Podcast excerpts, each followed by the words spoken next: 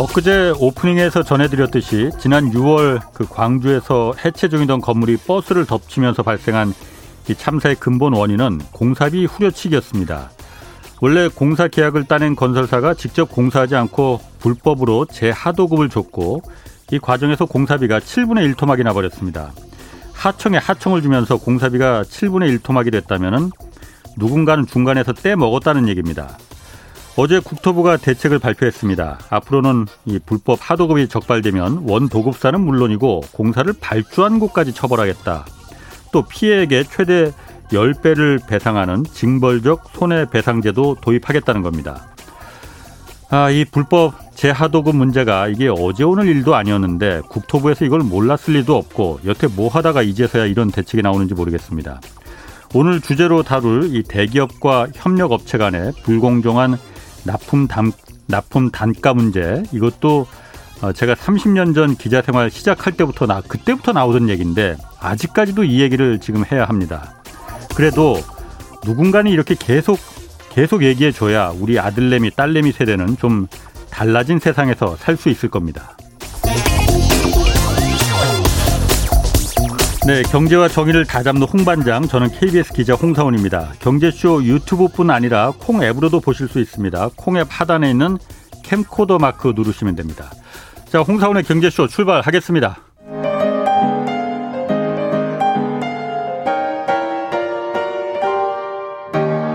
대한민국 최고의 경제 전문가와 함께 합니다. 믿을 만한 정보만 쉽고 정확하게 전해드립니다. 홍사원의 경제쇼. 네, 올 상반기 이제 국내 대기업들은 깜짝 실적을 기록했지만 중소기업들은 뭐 그렇게 좋지 않습니다. 오늘 이 문제 좀 집중적으로 다뤄보겠습니다. 아, 먼저 참여연대 정책위원인 김남근 변호사 나오셨습니다. 안녕하세요. 네, 안녕하십니까. 아이고 제가 취재할 때는 많이 뵀었는데 이렇게 스튜디오는 처음입니다. 예, 예. 그리고 중소기업 중앙회 정옥조 혁신성장본부장 나오셨습니다. 안녕하세요. 예, 예, 안녕하십니까. 뭐 오늘 방송이 처음이라고 많이 예. 떠시는다 그러셨는데 떨지 예. 마시고 예, 예. 어, 실상을 자세히 좀 얘기를 해주세요. 예, 그러겠습니다. 자, 뭐 코로나 뭐 이거 다 다 안 좋은 거 아니에요. 그러니까 예. 좋은 데는 엄청 좋습니다 지금 예. 오히려 국내 대기업들 뭐 상반기에 깜짝 실적 달성했는데 중소기업들 지금 어떤 상태입니까? 예, 예. 우리 중소소상공인의 한 60%가 매출이 감소됐다고 호소를 하고 있고요. 이로 예. 인해서 실업자가 급증을 지금 하고 있습니다. 예. 근데 통계도 나와 있지만은 대기업은 지금 역대 최대 지금 호황을 그렇죠. 누리고 있거든요. 그래서 지금 현상은 대중소기업 간 예. K자 양극화가 심화되고 있다.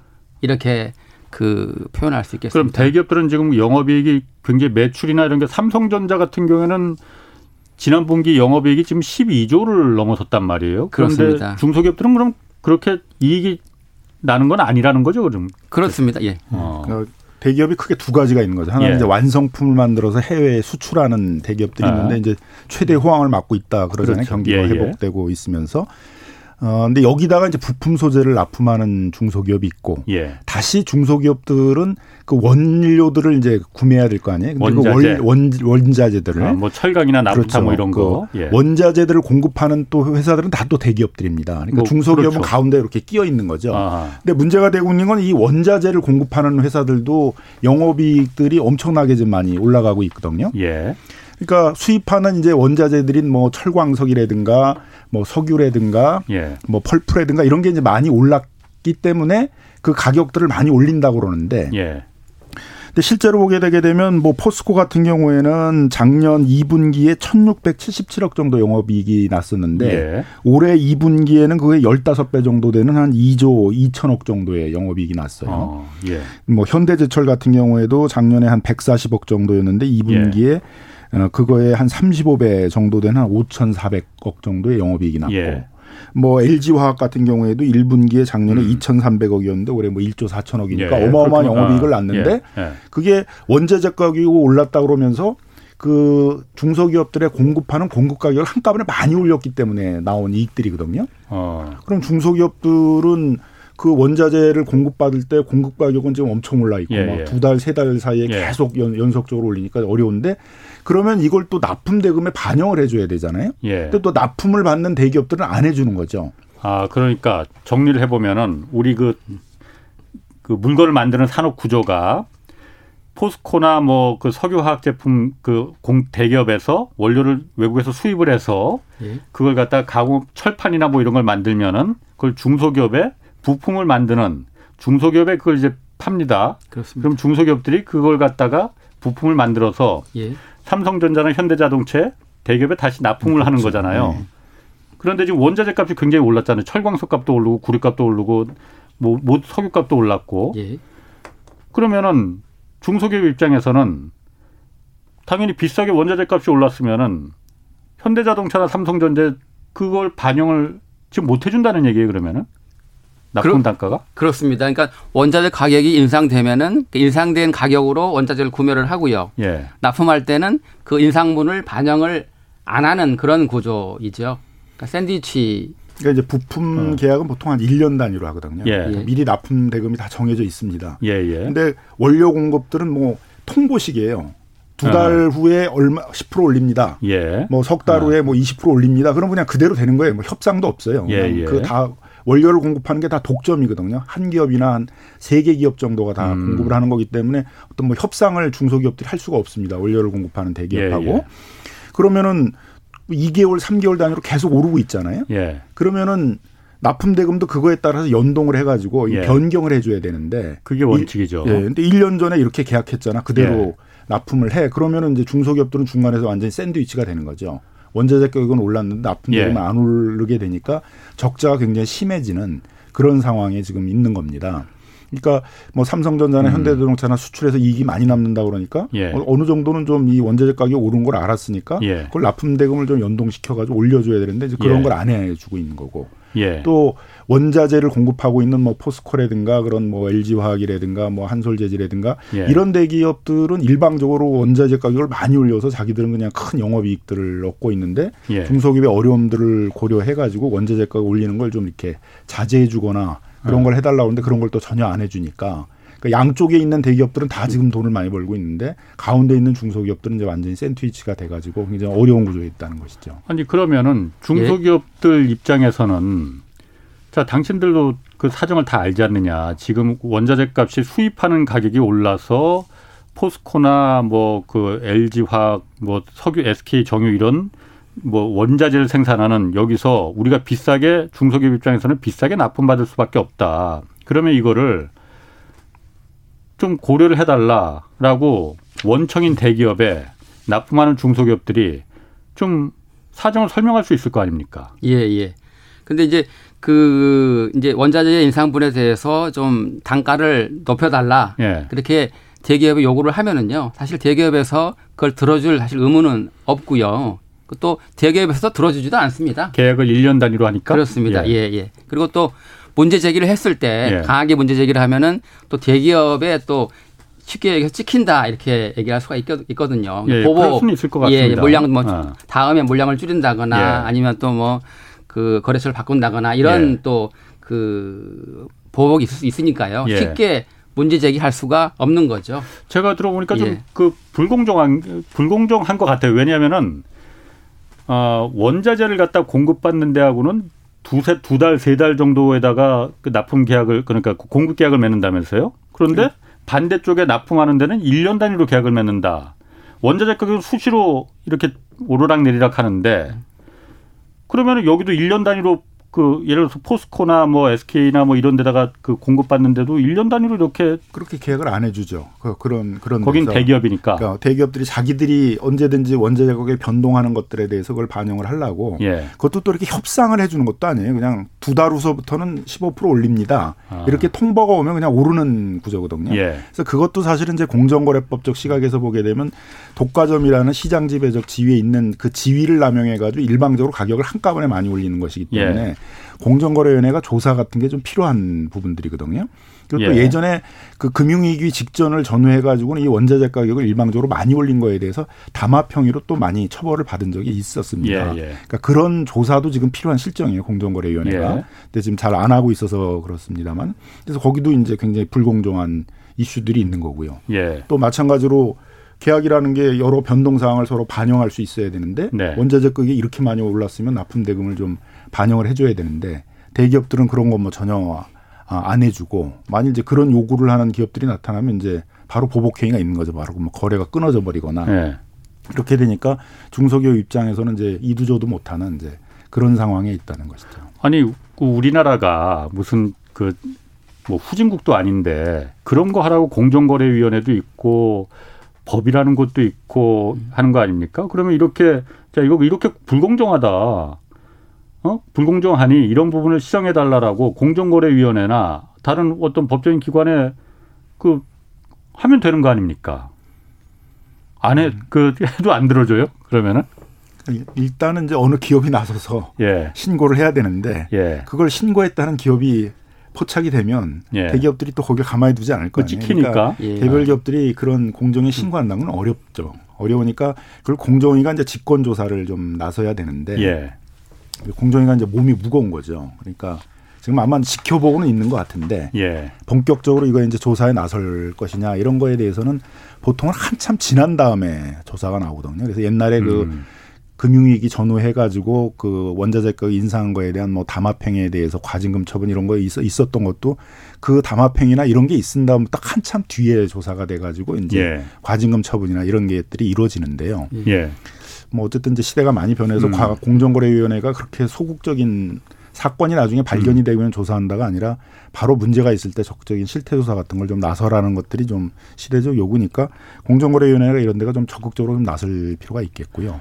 그다음에 중소벤처부나 이런 데들도 이제 예. 중소벤처부가 우리나라가 약간 이제 벤처부 옆에다 중소기업청을 좀 붙여놓은 거 비슷하게 이렇게 돼 있어요. 예. 자꾸 벤처벤처만 아. 행정을 하는데 좀 예. 이럴 때 중소벤처부가 나와서 공정거래위원회보다는 중소벤처기업부가 훨씬 중소기업 사정들을 잘 알지 않겠어요? 그렇겠죠. 그러니까 이 원자재 아. 가격 이렇게 인상에 대해서 어렵고 뭐 예. 납품 대금 조정은 안 되고 그러면 이제 이 문제를 해결하기 위해서 뭐 적극적인 이제 행정도 좀 나서고 음. 지금 납품 대금 조정 제도라는 게 있는데 뭐 별로 이렇게 실효성 있게 움직이질 못하니까 그런 거에 어떤 시행령이나 이런 걸 바꿔서 이걸 활성화한다라든가 예. 이런 데 좀 나서야 되는데 중소벤처부에서도 이게 별로 이렇게 중요한 행정으로 안 지금 되고 있다는 것이죠. 아, 왜요? 왜 중요한 그러면 우리나라 누구나 말은 그렇게 합니다. 중소기업 강국이 돼야만이 제대로 그 산업 구조가 탄탄해진다라고 말은 그렇게 하는데 지금 말씀하신 대로 원자재 가격이 요즘 워낙 많이 오르기 때문에 그 일방적인 피해를 다 중소기업들이 지금 샌드위치 상태에서 가운데서 다 부담하고 있다는 거 아니에요? 그렇습니다. 그런데 그걸 왜 중소벤처기업은 그럼 일부러 눈 감고 있다는 거예요? 그러면? 뭐 일부러 눈 감는 건 아니겠지만 예. 중심이 아무래도 뭐 벤처기업 육성하고 예. 뭐 신산업에 중소기업들이 진출하는 거 하고 이런 걸 이제 주로 하다 보니까 예. 그리고 또 중소벤처기업부는 개별 중소기업들을 지원하는 걸 해도 예. 산업 문제에 대해서는 또 손을 못 대게 이렇게 돼 있거든요. 그건 예. 또 산업자원부에 다 영역으로 돼 있어서 예. 이런 부품 소재 산업이니 뭐 원자재 가격 인상이 이런 건 이제 주로 또 산업부 행정 영역인데 음.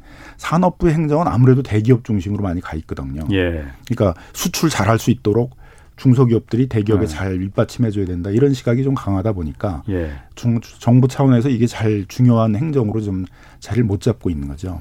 지금 그 원자재 가격이 지금 그 작년 코로나 이후에 지금 이제 올해부터 막 그 좀 경기가 살아나다 보니까 공장들이 예. 막 돌아가다 보니까는 그래서 원자재 가격이 막 폭등을 한 거잖아요. 예. 그래서 요즘 그게 가장 좀 뭐라고 해야 되나요? 가장 그러니까 그 중소기업들이 타격을 많이 실질적으로 많이 이렇게 느껴지는 거예요. 그러면은 그 원자재 가격을 그대로 받는 그렇습니다. 받는다는 거예요. 예, 예. 근데 그 이제 대표적인 업종이 플라스틱 업종하고요. 철강, 예. 뭐 제지 예. 이런 업종에서 워낙 이제 원자재 가격이 많이 오르다 보니까 예. 예. 또 그 공급도 잘 안 돼요. 예. 예. 그것 때문에 많이 지금 어려워하고 있는 것 같습니다. 아니 지금 그 저기 그 9665님이나 0798님 뭐 예. 이분들이 당연히 이런 얘기 나올 거예요. 공정거래위원회는 도대체 뭘 하고 있는 겁니까? 이게 그러니까 지금 종합해 보면은 그거 아닙니까? 원자재 가격이 그 올라 철광석이나 이런 게 오르니까 들여오는 건 대기업인데 거기는 거기대로 비싸니까는 이거 비싸게 팔아야 돼 하고선 중소기업들한테 비싸게 팔고 중소기업들은 자 이렇게 우리가 비싸게 부품을 어, 그 원자재를 들여서 만들었으니 좀 우리도 비싸게 좀 받겠습니다 하고 삼성전자 뭐 현대자동차 뭐 특정 기업을 뭐 대표적이니까 거기를 예를 들겠습니다. 좀 우리 좀 비싸게 좀 이거 좀 돈을 주십시오. 비싸게보다는 이제 반영을 해서 조금 올려주십시오. 아, 그러니까. 뭐, 예. 근데 그거는 그건 안 돼. 왜냐 1년 전에 원자재 가격이 쌌을 때 그때 계약한 금액이 있으니 그냥 그거로 납품해. 이거 아닙니까? 아니 난 공정거래위원회가 이걸 하라고 만들어 놓은 건데 이게 그야말로 중소기업들은 뭐 솔직히 말해서 찍힐까봐 찍힐까봐 고발이나 이런 걸 못할지 몰라더라도 공정거래위원회가 직권적으로 이걸 할 수 있는 게 이거 여기밖에 없는 거 아니에요, 실제로? 아니 그러니까 이제 뭐 직접 조사는 안 들어가도 좀 경고 같은 건 좀 해줘야 된다. 예. 너무 원자재 가격을 일방적으로 많이 올리니까 이렇게 많이 올리는 거에 대해서는 예전에도 한번 저희 조사를 해서 과징금 이런 것들을 물린 예가 있으니까 예. 조사에 들어갈 수 있다. 이런 신호만 줘도 이제 대기업들이 너무 막 일방적으로 올리고 이런 것들은 이제 못할 거고. 예. 그다음에 좀 뭐 중소기업들이 중소기업 단체들을 가지고 그 원자재급 인상에 대해서 협상할 수 있는 여지가 있을 거 아니에요. 그죠? 예, 예. 보통 거래라는 게 서로 협의를 해야 되잖아요. 그냥 예, 뭐 예. 대기업이 통보하면은 바로 2개월 후에 원자재 가격이 오르고 이런 방식이면 안 되니까. 예. 그래서 그러면 가격이 올리더라도 미리 뭐 사전에 예고를 해달래라든가 예. 뭐 협의를 하자라든가 뭐 그런 여러 가지 방식의 어떤 거래 방식들도 있을 테니까 네. 그런 걸 해줘야 되는데 이제 대기업이 그런 게 전혀 없단 말이에요. 음. 그러니까 그런 걸 하기 위해서라도 좀 공정이나 이런 데들이 이제 이 부분에 대해서 음. 조사를 하겠다 같은 것들을 이제 경고를 좀 해줄 필요가 있다는 거죠. 근데 그 삼성전자나 제가 알기로는 삼성전자나 현대차 같이 이제 규모가 큰 대기업은 3개월마다 한 번씩 이렇게 납품 단가에 반영해 주, 조정을 신청을 하면은요. 음. 예. 반영해 주고 있다고 이렇게 있는 대기업도 사실 있습니다. 예, 예. 예, 예. 근데 모든 대기업들이 그렇게 해야 되는데 예. 안 그러고 있다는 그 대기업이 많기 때문에 문제가 되는 거죠. 사실. 어, 예. 안 그러고 있는 대기업이 더 많다. 그러면은 예. 일단 원자재가 원자재 그 납품 받는 그 대기업들 있지 않습니까? 예. 그런 데서는 아까 그 김 변호사님 말씀하신 대로 예. 그냥 일방적으로 통보입니까 그러면은? 그렇습니다. 지금 현재로는 가격을 통보를 하고 있고요. 예. 어떤 업종은 가격도 모르는 상태에서 예. 그 원자재를 받아 받은 다음에 예. 월 말에 예. 세금 견사서를 보고 보고 나서 이제 예. 가격을 아는 그런 경우도 있습니다. 그러니까 이 원자재 가격 대기업하고 이제 예. 중소기업 간에는 대표적인 가불이죠. 우리 저 변호사님 말씀처럼 독점이다 보니까요. 그뭐 그 모두가 다 아는 사실입니다. 어. 예. 그래서 이제 뭐 대안으로 많이 얘기하는 게 이제 가격 예시제를 해달라. 예시제? 올리려면 미리 어. 2개월 후에는 얼마 올라야 될 것 같습니다라는 것들을 예를 들면 미리 얘기를 해준다든가. 예, 예. 근데 아무 얘기도 없다 갑자기 사후적으로 올려야 된다라든가 이렇게 예. 하게 되면 대비를 하기가 어렵잖아요. 예. 또 하나는 이제 집단으로 구매를 하게 달라.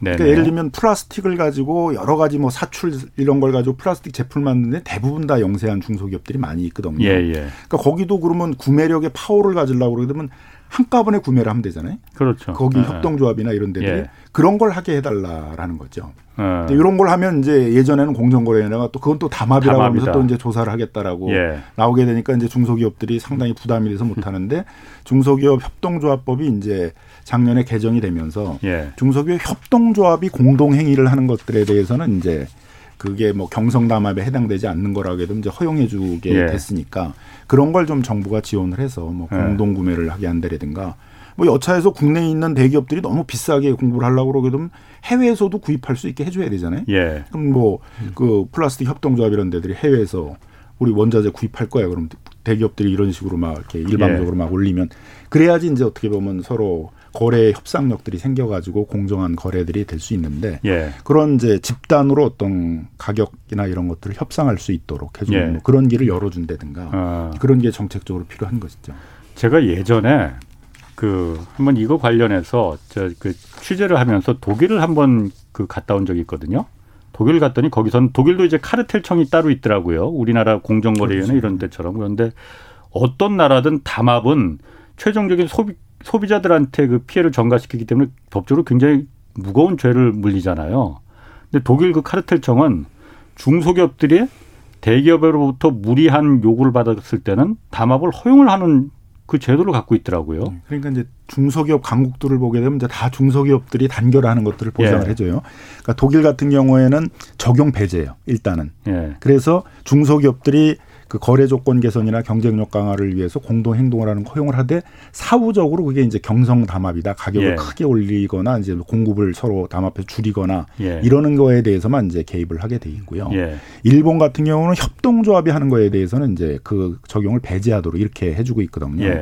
예. 그래서 우리도 법상으로는 중소기업들이 거래 조건 개선이나 경쟁력 강화를 위해서 이런 공동 행동을 하는 것들에 대해서는 공정거래에 인가를 받으면 할 수 있게 이렇게 돼 있어요. 예, 예. 그리고 김상조 전 공정거래위원장이 자기가 있을 때 한번 꼭 인가를 하겠다라고 했는데 뭐 그때 안 하고 갔고 역사상 우리가 인가를 해준 예가 없는 거예요. 그러니까 네. 사실 사문화돼 있는 거죠 그 부분들은. 김상조 위원장은 왜 안 하고 갔어요? 글쎄 이제 뭐 이렇게 짧게 해서 그런 것 같아요. 어.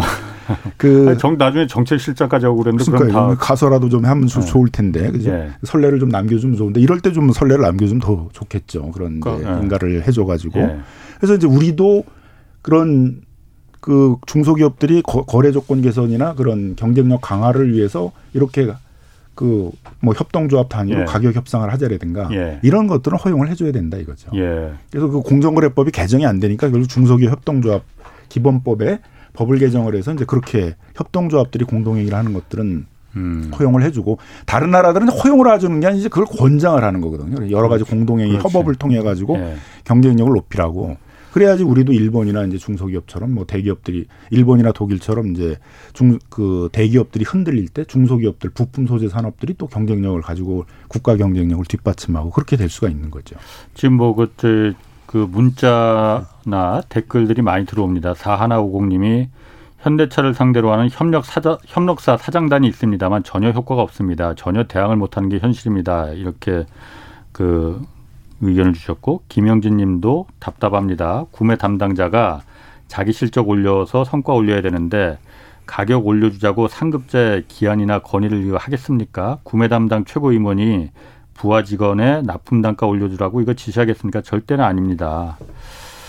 그러니까 대기업은 원래 구매부가 이거 하는 거잖아요. 납품 단가 쥐어짜라고 하는 게 구매부지 않습니까? 뭐 쥐어짜라는 표현이 좀 그 과할지 몰라도 그 본부장님, 예. 그 아까 말씀하신 대로 중소기업 중앙회 같은 데가 그렇게 이 중소기업 개별로다가 상대하면은 대기업에 그야말로 다윗과 골리앗이 되니 여러 힘을 모아서 같이 공동으로 다 대응을 좀 그 하자라고 하는 게 이제 중소기업 중앙회가 그런 역할을 할 수 있는 거 아닙니까?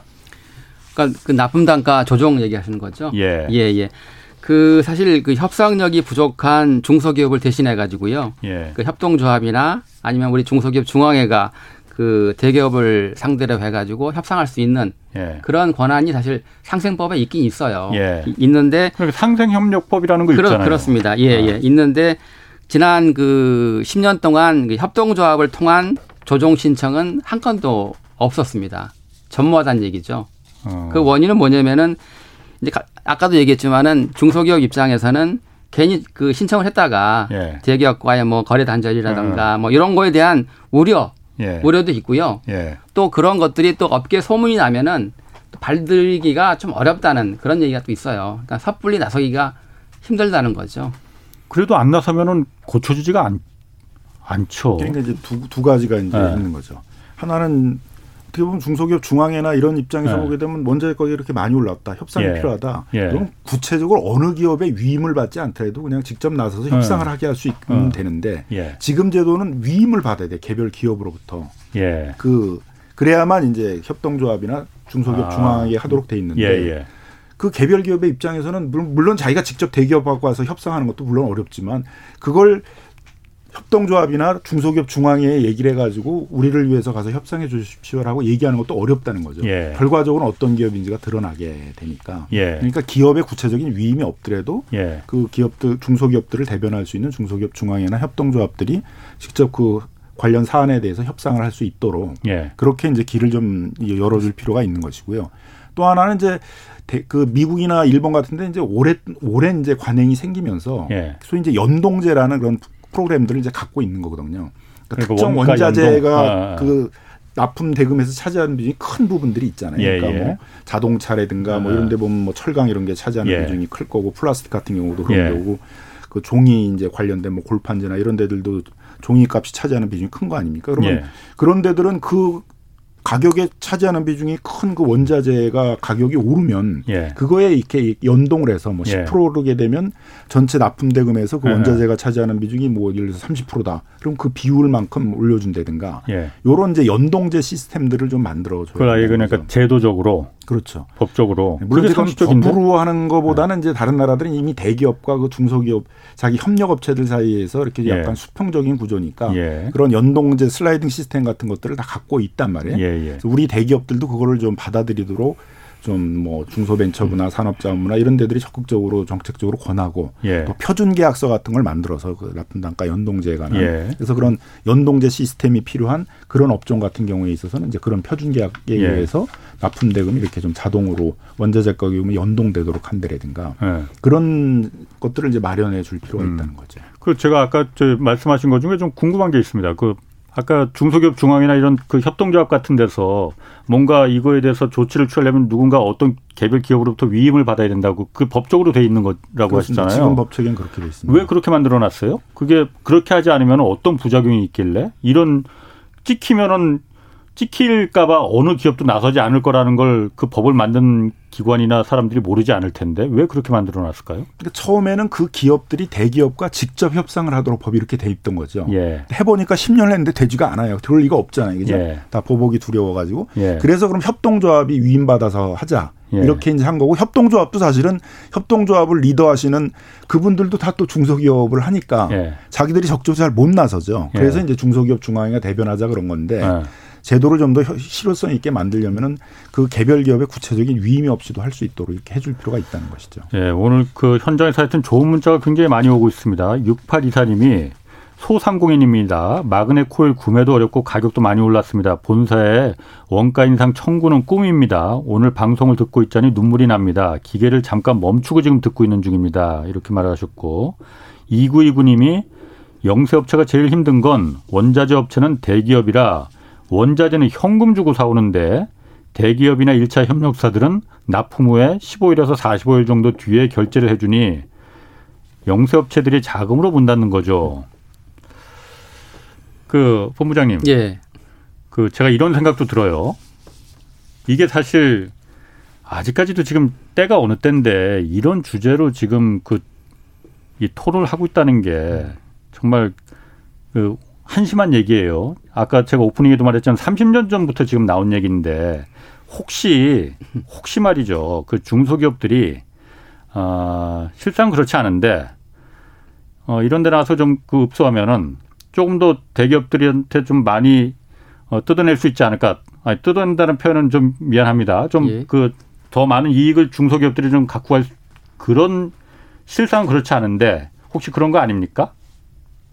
아, 그건 말도 안 되는 어. 얘기죠. 제가 혹시나 예. 예. 지금 때가 어느 때인데 지금 예, 예. 대명천재 21세기 그렇습니다. 이런 일이 아직도 진짜 현장에서 발생하고 있는지 제가 정말 의심 막 이해가 안 가서 그래요. 예. 말도 안 되는 얘기고요. 아, 예. 실제로 그렇다 이거죠. 그렇습니다. 예.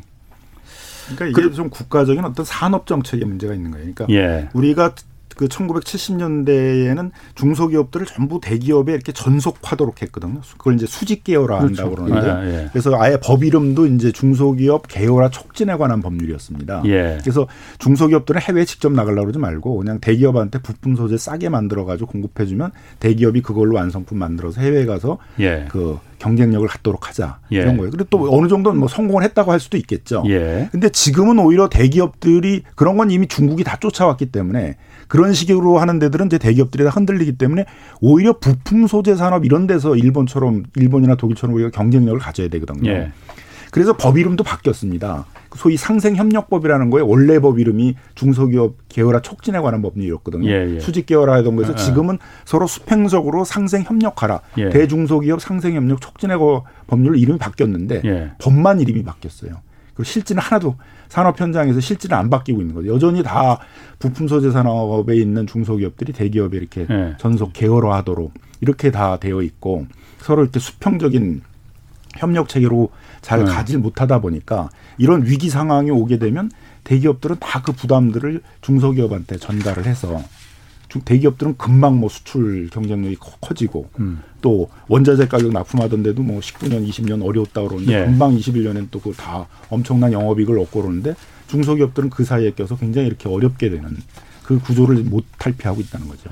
원래 음. 사회적 경제적 약자를 보호하라고 국가가 있는 거고 그렇기 때문에 우리가 세금을 내는 건데 그래서 상생협력법이라는 게 그래서 있다는 거잖아요. 예. 상생협력법에서 제가 알기로는 이거 벌금도 있다고 그 법을 어기면 벌금도 낸다고 그러는데 예, 예. 그런데도 이게 그럼 그 법에 따라서 그야말로 고발 조치하고 뭐 찍히면은 안 되니까는 예. 어 그 법이 그럼 작동을 안 하는 거예요? 그럼 지금? 어, 현재 이제 벌금도 있고 그렇다고 그렇, 그렇 습니다. 이제 예. 그 납품 단가 조정 신청을 했을 때 예. 대기업이 뭐 대응을 안 한다거나 예. 했을 경우에는 현재 상생법에는 벌금이 5천만 원이에요. 그러다 보니까 이 5천만 원이 대기업 입장에서는 별게 아니다. 실효성이 없다. 예. 그래서 그 하도급법에서는 계약 금액의 두 배거든요. 예. 그래서 상생법도 동일하게 예. 하자라고 지금 건의가 되어 있는 상태고요. 그쪽으로 어, 그게 무슨 말인지 제가 잘 이해를 못했는데 뭐가 예. 두 배라는 거죠, 그러니까? 하도급 대금의 두 배.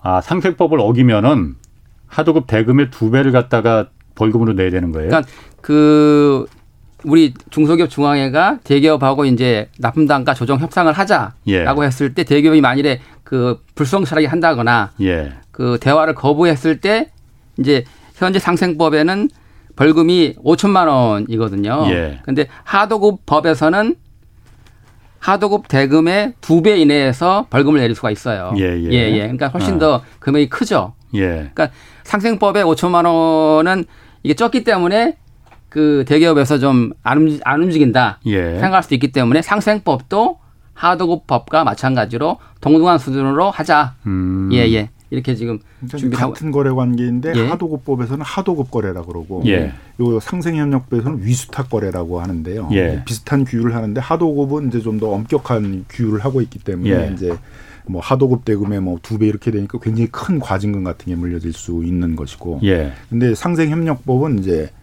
예, 그런 어떤 상생 협력을 하자라는 그런 취지니까 예. 제재나 이런 것들이 좀 굉장히 약하게 돼 있는 거죠. 그러니까 아까 5천만 원이라고 하면은 그 법 그 안 지켰다고 해서 그 고발당하고 그래서면은 5천만 원 내라고 하면은 그게 대기업이 정말 눈이나 깜짝하겠습니까? 5억 원도 아니고 50억이라고 하면 좀 그 모를까. 5억 원이라고 해도 눈 깜짝 안 할 것 같은데 그래서 이제 이 제재를 좀 높이는 것들도 있고 예. 또 최근에는 이제 대기업들이 전부 다 이제 ESG 경영이라고 그래서 그 그렇죠. 그 ESG에서 그 S라는 게 이제 사회적 책임이잖아요. 예. 그 사회적 책임 중에 가장 이제 큰 게 소비자들에 대한 거하고 예. 협력 업체들에 대한 것들인데 예. 그래서 이렇게 협력 업체들과의 상생 협력 잘 안 하고 예. 납품 대금 조정 같은 거 잘 안 하고 이런 부분들에 대해서는 이제 좀 뭐 언론이나 이런 데서도 이런 데는 잘 ESG 음. 경영 사회적 책임을 안 하는 데다라는 어떤 좀 사회적 비난 여론 같은 예. 것도 좀 있어야 되고요.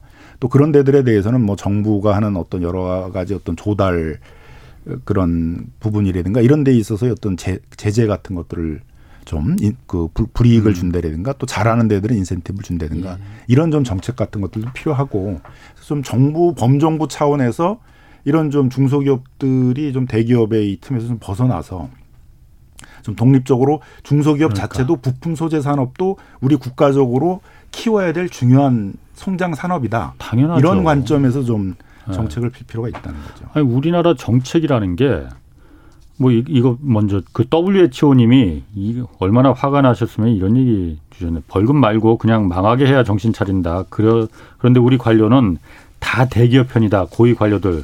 왜냐하면 나중에 다 대기업으로 재취업하기 때문에 지금 그 얘기거든요. 우리나라 정책의 산업 정책이라는 게 철저하게 경제적 사회적 강자인 대기업 위주로 다 돼 있지 않습니까? 물론 법을 만드는 사람들이 그리고 정책을 만드는 사람들이 이해관계가 나중에 있을 수 있기 때문에 또 실제로 있고 그렇기 때문에 대기업 위주로 그 펼쳐질 수밖에 없는 거잖아요. 근데 뭐 이제 뭐 그런 부분도 분명히 있고, 예. 네, 뭐 공정거래위원회에서 일하던 주요 임원들이 다 대기업에 가가지고 공정거래위원회 로비스트가 다 돼버리고 그러니까 그렇지. 이제 정책에 예. 대한 신뢰가 떨어지는 것도 있는데 산업 정책 자체가 너무 대기업들이 하는 산업만을 위주로 예. 정책이 펴진다는 거죠. 예. 그러니까 자동차 산업이 있으면 자동차 부품 산업도 같이 발전을 해야 되는 거거든요. 예. 근데 우리나라 산업부에서는 자동차 산업은 있는데 완성차 산업에 대한 산업 정책은 있는데 예예. 예. 그 부품 산업을 해외에까지 진출할 수 있도록 키운다는 이런 관점은 없다는 거죠. 그게 없죠. 반도체에 아. 대한 산업 정책은 있는데 예. 반도체의 소재를 공급하는 중소기업들, 반도체 소재, 예. 반도체 장비 산업을 키우겠다. 이걸 세계적인 경쟁력으로 키우겠다. 이런 관점이 있어야 되는데 근데 산업 정책을 전부 산자부가 해요. 예. 거기는 다 그런 대기업 중심의 산업 정책 시각만 있거든요. 좀 중소벤처부가 개별 중소기업을 지원하는 것만이 아니라 중소기업들이 예. 가져야 되는 산업 정책들, 예. 부품 소재 뭐 이런 게 전형적인 거잖아요. 뭐 중소 유통 상인에 있어서의 뭐 유통 산업 정책이라든가 뭐 예. 봉제 수제화 뭐 이런 전통의 어떤 중소기업 정책이라든가 이런 것들을 중소벤처부가 좀 챙길 수 있어야 되는데 그런 걸 좀 중소벤처부가 예. 부르승격됐는데도 이제 잘 못 챙긴다라는 좀 아쉬움이 있다는 거죠. 제가 얼마 전에 한 번 또 그 좌절했던 게 좌절할 필요도 없지만 좌절했던 게 얼마 전에 왜 우리 그 세법 공 그 그 개정안 나왔잖아요. 거기 보니까 일조 앞으로 그 특정 산업에 대해서 반도체나 뭐 배터리 이런 전략적인 산업에 대해서 한 일조오천억원 정도 이제 세, 세금을 깎아줘 세금으로 지원해서 지원한다고 그러더라고요. 그거 다 대기업들이야. 세액 공제 받는 것들은. 아니 대기업들은 반도체나 배터리나 다 장치 산업이기 때문에 굳이 세금으로 그러 하지 말라고 투자하지 마 투자라고 세금 깎아주면서까지 한, 안 하더라도 그 대기업들이 살아남기 위해서 어차피 투자해야 되거든요. 중소기업들은 세액공제 받는 방법도 사실 잘 모르잖아요. 그렇습니다. 어? 그런 걸 못하러 대기업에 그 다 그렇게 몰아주나? 나 그래서 아니 왜그왜 그, 왜 이걸 세금으로 내가 낸 세금을 왜 대기업들한테 다 이렇게 가뜩이나 돈 많이 버는 대기업에 왜 갖다 주지? 그러니까 이제 단기적 효과를 전시 효과를 보기 위해서 그런 거죠. 그러니까 물론 거기 해야만이 시설 투자고 고용이 고용이 늘어난다고 뭐 그런. 네. 그러니까 요번에 이제 2021년 세법 개정을 하면서 2022년부터 2026년까지 이제 세수 계획을 발표를 한 건데 예. 거기서 이제 그 한 1조 5천억 정도의 이제 조세 감면을 해주겠다는 건데 그걸 집중적으로 반도체 배터리 그 다음에 이제 백신 예. 그 산업에 하겠다는 겁니다. 근데 그 중에 감면이 돌아가는 게 이제 대기업에 8,669억이 돌아가고 중소기업은 3,086억밖에 안 돼요. 그러니까 예. 압도적으로 이게 대기업에 많이 감면 혜택이 돌아가잖아요. 예. 근데 문제가 되는 거는 이게 조세 감면만 있는 게 아니라 또 재정 정책으로 지원해 주는 게 있어요. 그러니까 대기업들은 상당히 중복적으로 여러 가지 예. 지원들을 받는데 중소기업에 지원받는 게 너무 적다 이거죠. 예. 그러니까 그런 점에 있어서도 조세 감면이나 재정 지원에 있어서도 좀 대기업에 지원해 주는 것만큼 중소기업에 지원해 준다는 게 이렇게 약간 균형 정책이 있어야 되는데 백신이나 반도체나 배터리에 있어서도 그게 완성된 형태를 갖추려면 거기에다가 또 소재 부품 뭐 이런 거를 납품해야 되는 그런 거래를 해야 되는 중소기업들도 기술력을 갖춰야 되거든요. 그럼 그거에 음. 대한 지원들의 규모도 상당히 좀 크게 해줘야 되는데 항상 이제 우리 방식이 보게 되면 이 정부 안에서는 또는 단기간에 이렇게 어떤 정책의 효과를 보려면 대기업에 집중적으로 해줘가지고 그러면 예. 단기적인 예. 효과가 빨리 나온다 이거죠. 그러다 보니까 너무 이 조세 감면이라 이런 혜택들도 좀 대기업 중심으로 많이 운영된다라는 비판이 있는 겁니다. 7874님이 부품 사업 이윤도 대기업에서 다 가져갑니다. 순정 부품이 그 예입니다. 그러니까 순정 부품이라는 게 그러니까 대기업에서 현대면 현대자동차에서 순정 부품하는 게 다 만드는 건 중소기업이 똑같이 만드는데 네. 포장가리만 하는 거죠. 네. 현대 모비스를 하고 포장만 딱 바꿔가지고 파는데 예. 거기다 순정 부품 이렇게 써놔요. 예. 그러니까 마치 중소기업이 직접 정비업체에다 공급을 하게 되게 되면 그거는 순 그 불량품인 것처럼 그걸 오해를 주게끔 예. 용어를 쓰잖아요. 예. 다 어차피 그 똑같은 중소기업들이 생산하는 예. 부분들인데 음. 그러다 보니까 그 AS 부품들을 또 독점을 한단 말이에요. 음. 그 현대모비스나 이런 데 독점을 해서 그걸로 또 큰 거잖아요. 예. 사실은 어차피 다 현대자동차가 부품업체들을 다 육성을 했고 현대자동차가 자동차를 팔면 그거에 따라 AS 부품들을 파는 것들인데도 예. 그러다 보니까 또 자동차 부품 업체 중에 독일의 뭐 보쉬니, 일본의 덴소니, 미국의 델피아니 이런 그 부품 기업들도 굉장히 그 크게 많이 육성돼 있는 부분이 있거든요. 근데 예. 한국은 그 독자적으로 부품 그 자동차 부품 가지고 큰 업체가 없는 거죠. 뭐 사실 저희가 오늘 이 방송에서 일방적으로 뭐 대기업이 무조건 잘못했다 나쁜 놈이다 이걸 말하려는 게 아니고 아, 말 그대로 좀 상생을 같이 살아야만이 대기업들도 제가 항상 예를 드는 게 그거거든요. 소나타 자동차가 그렇게 잘 팔리고 수출을 다 잘 되는 게 울산의 현대자동차만 그렇게 본사 직원들만 잘해서 그게 그렇게 되는 거겠느냐. 앞문짝 만들고 뒤에 깜빡이 만드는 중소 협력업체들이 다 같이 잘해서 수많은 그야말로 협력업체들이 다 잘했기 때문에 그 좋은 자동차가 나오는 거지. 만약에 뒤에 깜빡이 만드는 협력업체가 품질이 떨어진다면은 그거 어떻게 되겠느냐라는 거거든요.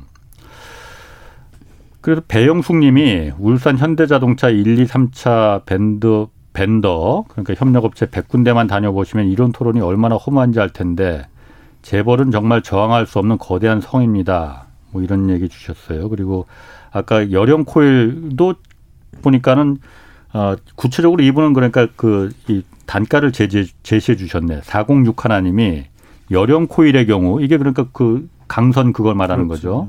작년 말에 톤당 85만 원에 구매하던 것을 지금은 140만 원 이상 구, 그 줘야 할 정도로 원자재 가격이 오른 상태다. 철강제 제조업체의 경우 지금 철강제 판매가 인상으로 올해 엄청난 이익을 지금 대기업들이 거두고 있다. 아, 답답합니다. 솔직히 이런가 하면 이게 벌써 정말 지금이 언제 때부터 지금 시대에 이런 얘기가 나온다는 것 자체가 이게 아유, 답답합니다. 근데 이제 이런 얘기가 또 나오는 게 경제가 어려울 때거든요. 예. 그나마 경제가 잘 나갈 때는 그나마 조금 뭐 중소기업한테라도 여러 혜택을 주고 그러려고 그러는데 경제가 어려울 때일수록 서로 서로 고통을 분담하려고 그래야 되는데 예. 경제가 어려울 때는 그 어려운 건 전부 중소기업들이 부담하도록 예. 하고 대기업들은 그 어려움을 같이 부담을 안 하겠다. 예. 더 나가가지고 이 기회를 이용해가지고 가격을 크게 올려가지고 자기들은 영업이익을 많이 보겠다. 예. 이런 부분들이 이제 사회적으로 보게 되면 사회적 비난을 받는 행위들인 거거든요. 예. 이 코로나 국면에 다 어려운데 이 포스코나 이런 데들은 그 재료값들을 많이 올려가지고 영업이익을 그렇게 뭐 작년보다 뭐 10배 뭐 이렇게 이제 갖는다. 예. 이런 거에 대해서는 좀 고민을 해봐야 되잖아요. 예. 그런 점에서 좀 포스코나 뭐 현대제철이나 뭐 그 LG화학이나 뭐 이런 뭐 한솔이나 이런 데들이 좀 그 원자재를 공급받는 그 부품 예. 회사들과 좀 뭐 거의 협동조합이나 예. 이런 데들과 좀 한번 교섭을 해가지고 예. 같이 좀 살자라는 의미에서 좀 원자재 가격 같은 것도 좀 내려주고 또 앞으로 올릴 때는 좀 미리 음. 미리 예고도 좀 해주고 그냥 뭐 사업 통보하듯이 그렇게 올리지 말고 그런 좀 시스템을 좀 만드는 노력들을 이참에 좀 하고 정부도 그런 걸 하기 위해서 좀 중재에 나서서 예. 대기업과 중소기업 사이에서 그런 좀 적극적인 역할을 해주면은 뭐 이런 또 위기 상황에서 또 좋은 상생 협력의 모델들, 예. 그다음 그런 걸 위한 뭐 그런 가격 예고제, 뭐 그 납품 단가 연동제, 뭐 그런 여러 가지 시스템들도 만들어질 수 있지 않을까 생각이 듭니다. 그 제가 예. 그 예 전에 한번 요 이런 것 좀 취재해 보면은 사실 대기업에서 그 주, 구, 구매부에서 주로 이제 뭐 그뭐 뭐 이렇게 좀 쥐어짜긴 하지만은 아 저는 사실 노조의 역할도 좀 있다고 봅니다. 그러니까 원래 노동운동이라는 건 연대잖아요. 네. 그러면은 예를 들어서 어떤 대기업의 그 우리나라는 다 개별 기업 노조니까 그 노조가 사실 경영진하고 경영진은 이런 경우 같은 경우에 좀 압박을 해야 되거든요. 예. 자, 우리 같이 다 살아야 된다. 저 협력업체들도 다 같이 똑같은 노동자들인데 납품 단가나 이런 게 워낙 쥐어짜니까는 남는 게 없으니까 저쪽 노동자들도 협력업체 노동자들은 다 그야말로 다 어려운 생활을 하고 있는 거 아니냐. 그러면은 대기업의 노조가 좀 그 부분을 좀 연대해서 같이 좀 경영진을 견제하고 설득하고 해줘야 되는데 사실 우리나라 뭐 이거 불편한 말이긴 하지만은 대기업의 노조들은 경영진과 어떻게 보면 암묵적인 협력 관계거든요. 저쪽을 쥐어짜야만이 우리가 더 많은 우리 노조가 더 많은 혜택을 가질 수 있다. 그런 건 정말 KBS도 마찬가지입니다. 우리나라 대기업 노조가 다 마찬가지입니다. 그렇기 때문에 대기업 노조들이 결국은 사용자하고 담합해서 어떻게 보면 그 중소기업의 납품 대금 인상이나 이런 걸 통해서 가서 중소기업 노동자들의 어떤 임금 인상이나 이런 걸 통해 가지고 대기업과 중소기업 사이에 있어서 너무 이렇게 벌어져 있는 예. 임금 격차 이런 걸 줄이고 그게 노조예요. 이런, 이런 것을 음. 이제 해야 되는 거죠. 이제 그렇죠. 그걸 이제 뭐 서구 유럽에서는 연대 임금이라고도 예. 하고 그런 노력들을 하는데 그런 노력들을 이제 잘 하지 않고 자신들의 어떤 임금 인상에만 주력을 하게 되게 되면 결국 사용자하고 담합해서 대기업 사용자와 대기업 노동조합이 담합해가지고 결국 중소기업 사용자와 중소기업 노동자만 어렵게 되는 거 아니냐 이런 비판이 일어나게 되는 거거든요. 근데 사실 그 SK 이노베이션 같은 경우에는 임금 인상분의 뭐몇 프로를 이렇게 네. 상생기금으로 내 가지고 협력업체를 도와주는 네. 그런 또 우수 사례도 있긴 해요. 네. 근데 대부분의 그 대기업들은 강성 노조가 이제 그 매년 단합, 단협 예. 그러니까 파업을 통해 가지고 임금 인상을 올리고요. 예. 그 인상분을 이제 협력업체에 남당가 예, 전가를 시키는 거죠. 예. 그러면 이제 그게 다시 이제 그 중소기업은 그 임금을 올려줄 수 있는 여력이 예. 안 되니까 더 이제 양극화가 심화되는 그런 악순환이 계속 되는 거죠. 예, 예. 그래서 그러니까, 음. 코로나가 끝나는 이제 이 국면 올해나 내년 국면에서는 좀 대기업 노조들도 예. 그 단체 교섭의 요구안의 방식에 좀 예. 이런 내용들을 좀 다 집어넣어 가지고 뭐 어쨌든 경제가 어려워지게 되면 중소기업 이런 데가 더 어려운 건 사실이거든요 그렇죠. 대기업보다 예. 뭐 이런 제도를 많이 개선을 하더라도 예. 그러니까 이럴 때 좀 그 임금 인상분의 뭐 일정 정도 부분들은 그런 기금을 해서 사회연대기금 같은 뭐 사회연대기금 예, 같은 걸 만들어서 예. 중소기업 뭐 노동자들 임금 인상이라든가 뭐 비정규직 예. 문제 같은 걸 해결하는 데 사용하도록 하자. 예. 이런 식의 좀 교섭들이 활, 교섭 요구들이 활발하게 좀 나와줘야 되지 않을까 생각이 듭니다. 그 그럼 어쨌든 실질적인 대안 마련이 좀 뭐 시간이 뭐 하다 보니까 거의 다 됐습니다. 음. 실질적인 대안 마련이 지금 중요한데 가장 중요한 게 지금 그 중소기업 중앙회나 이쪽에서 봤을 때 아. 어, 뭐 지금 말 얘기 중간에 토론 중에 몇 예. 가지 나오긴 나왔어요. 예. 어떤 게 지금 그 어떻게 해야만 이 문제가 풀릴 수가 있습니까? 그러면? 어, 제가 생각하기에는 이제 대기업의 어. 상생 의지도 중요하지만은요. 예. 제도적 보완이 필요하다고 생각을 합니다. 예. 첫 번째로는 그 대기업에서 원자재 가격을 그 공시하는 제도 예. 이게 필요하고요. 그리고 앞으로 얼마 얼마만큼 오를 것이다. 예. 고로 하는 그 공시 예약 제도도 필요하다고 생각을 합니다. 예. 그리고 또 하나는 그 원자재 가격이 오르면은 납품 단가에 반영이 되는 예. 그러니까 원가 그 연동 연동제. 계약제 어. 요걸 법적으로 그 명문화하자 예. 요거고요. 마지막으로는 그 협동조합의 대기업과의 원자재 가격을 예. 협상할 수 있는 단체 협상권 협상권. 아까 말씀하신 예, 예. 우리 저기 좀 힘을 갖게 할 그렇죠. 예, 예. 그거를 좀 이렇게 아. 그 줄 수 있도록 법을 아. 개정하자. 아. 이게 이제 주요 포인트겠습니다. 독일에서는 그래서 담합까지도 그러니까 허용하더라니까요. 그렇습니다. 아. 예. 아니 그러면은 그 원가 연동 그 계약제 같은 거 있잖아요. 뭐 법 하시니까 김 변호사님 잘 아실 거 아니에요. 그게 그렇게 힘든 거예요? 아니, 그러니까 이제 어. 그걸로 규제를 하자 그러면 힘들겠지만 네. 그거에 법적 근거를 마련해 주는 거죠. 그래서 네. 그 업종별로 공정거래위원회나 중소벤처부가 표준 계약서를 만들어서 예. 그원 한두 개의 주요 원자재 비중이 큰 그런 예. 납품 거래에 있어서는 그 원자재 가격이 오르게 되게 되면 예. 그거에 연동해 가지고 납품 대금을 조정하도록 하는 예. 그런 걸 해야 해야 된다. 그걸 위한 뭐 표준 계약서 같은 걸 만들자 이런 예. 법적 근거를 만들어 주는 거죠. 예. 그러니까 지금 저희가 보면은 우리가 지금 이익 공유제 뭐 그 상생 협력제 말은 화려한 문구들은 많잖아요. 그런데 이게 이익 공유제의 한 형태일 수 있는 거죠. 이게 협력, 어. 이익, 배분제 이런 게 네. 이런 기본의 밑바닥이 되는 원자재 가격이 오르는 그것도 서로 이 공유를 안 하려고 그러는데 어떻게 이익을 공유하겠습니까? 그러니까 그런 부분을 말은 많은데 그걸 다 그 어떤 대기업의 선의에서 사장님의 회장님의 양심에 맡기는 지금 맡기는 거거든요.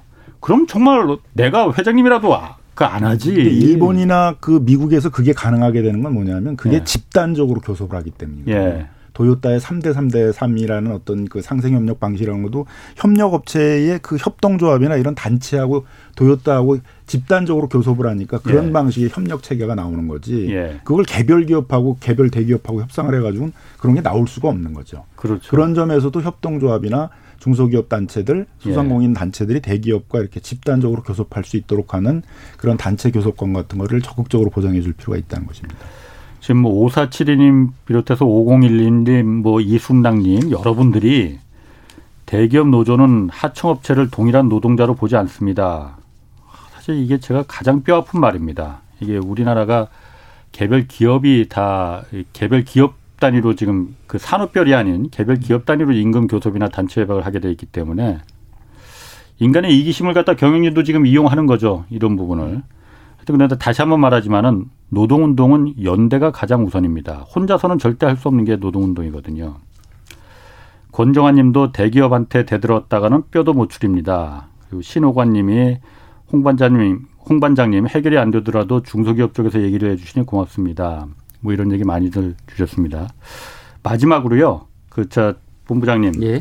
중소기업들이 그럼 기업하기 좋은 환경이 되려면 좀 어떤 게 돼야 될지 간단하게 좀 얘기해 주시죠. 예, 예. 어, 우리 중소기업이 생각하는 기업하기 좋은 환경은요. 예. 그 노동 규제 완화, 그러니까 최저임금이라든가 근로시간 단축, 뭐 중대재해처벌법 이런 것도 있고요. 그다음에 그 화평 화감법, 환경 규제도 있지만은 예.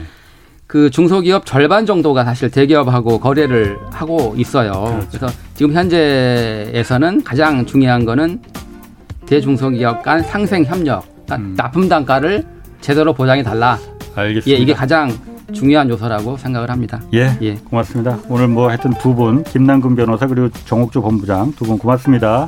자 오늘 여기까지 하겠고요. 내일 다시 찾아뵙겠습니다. 지금까지 경제와 정의를 다잡는 홍반장 홍사원의 경제쇼였습니다.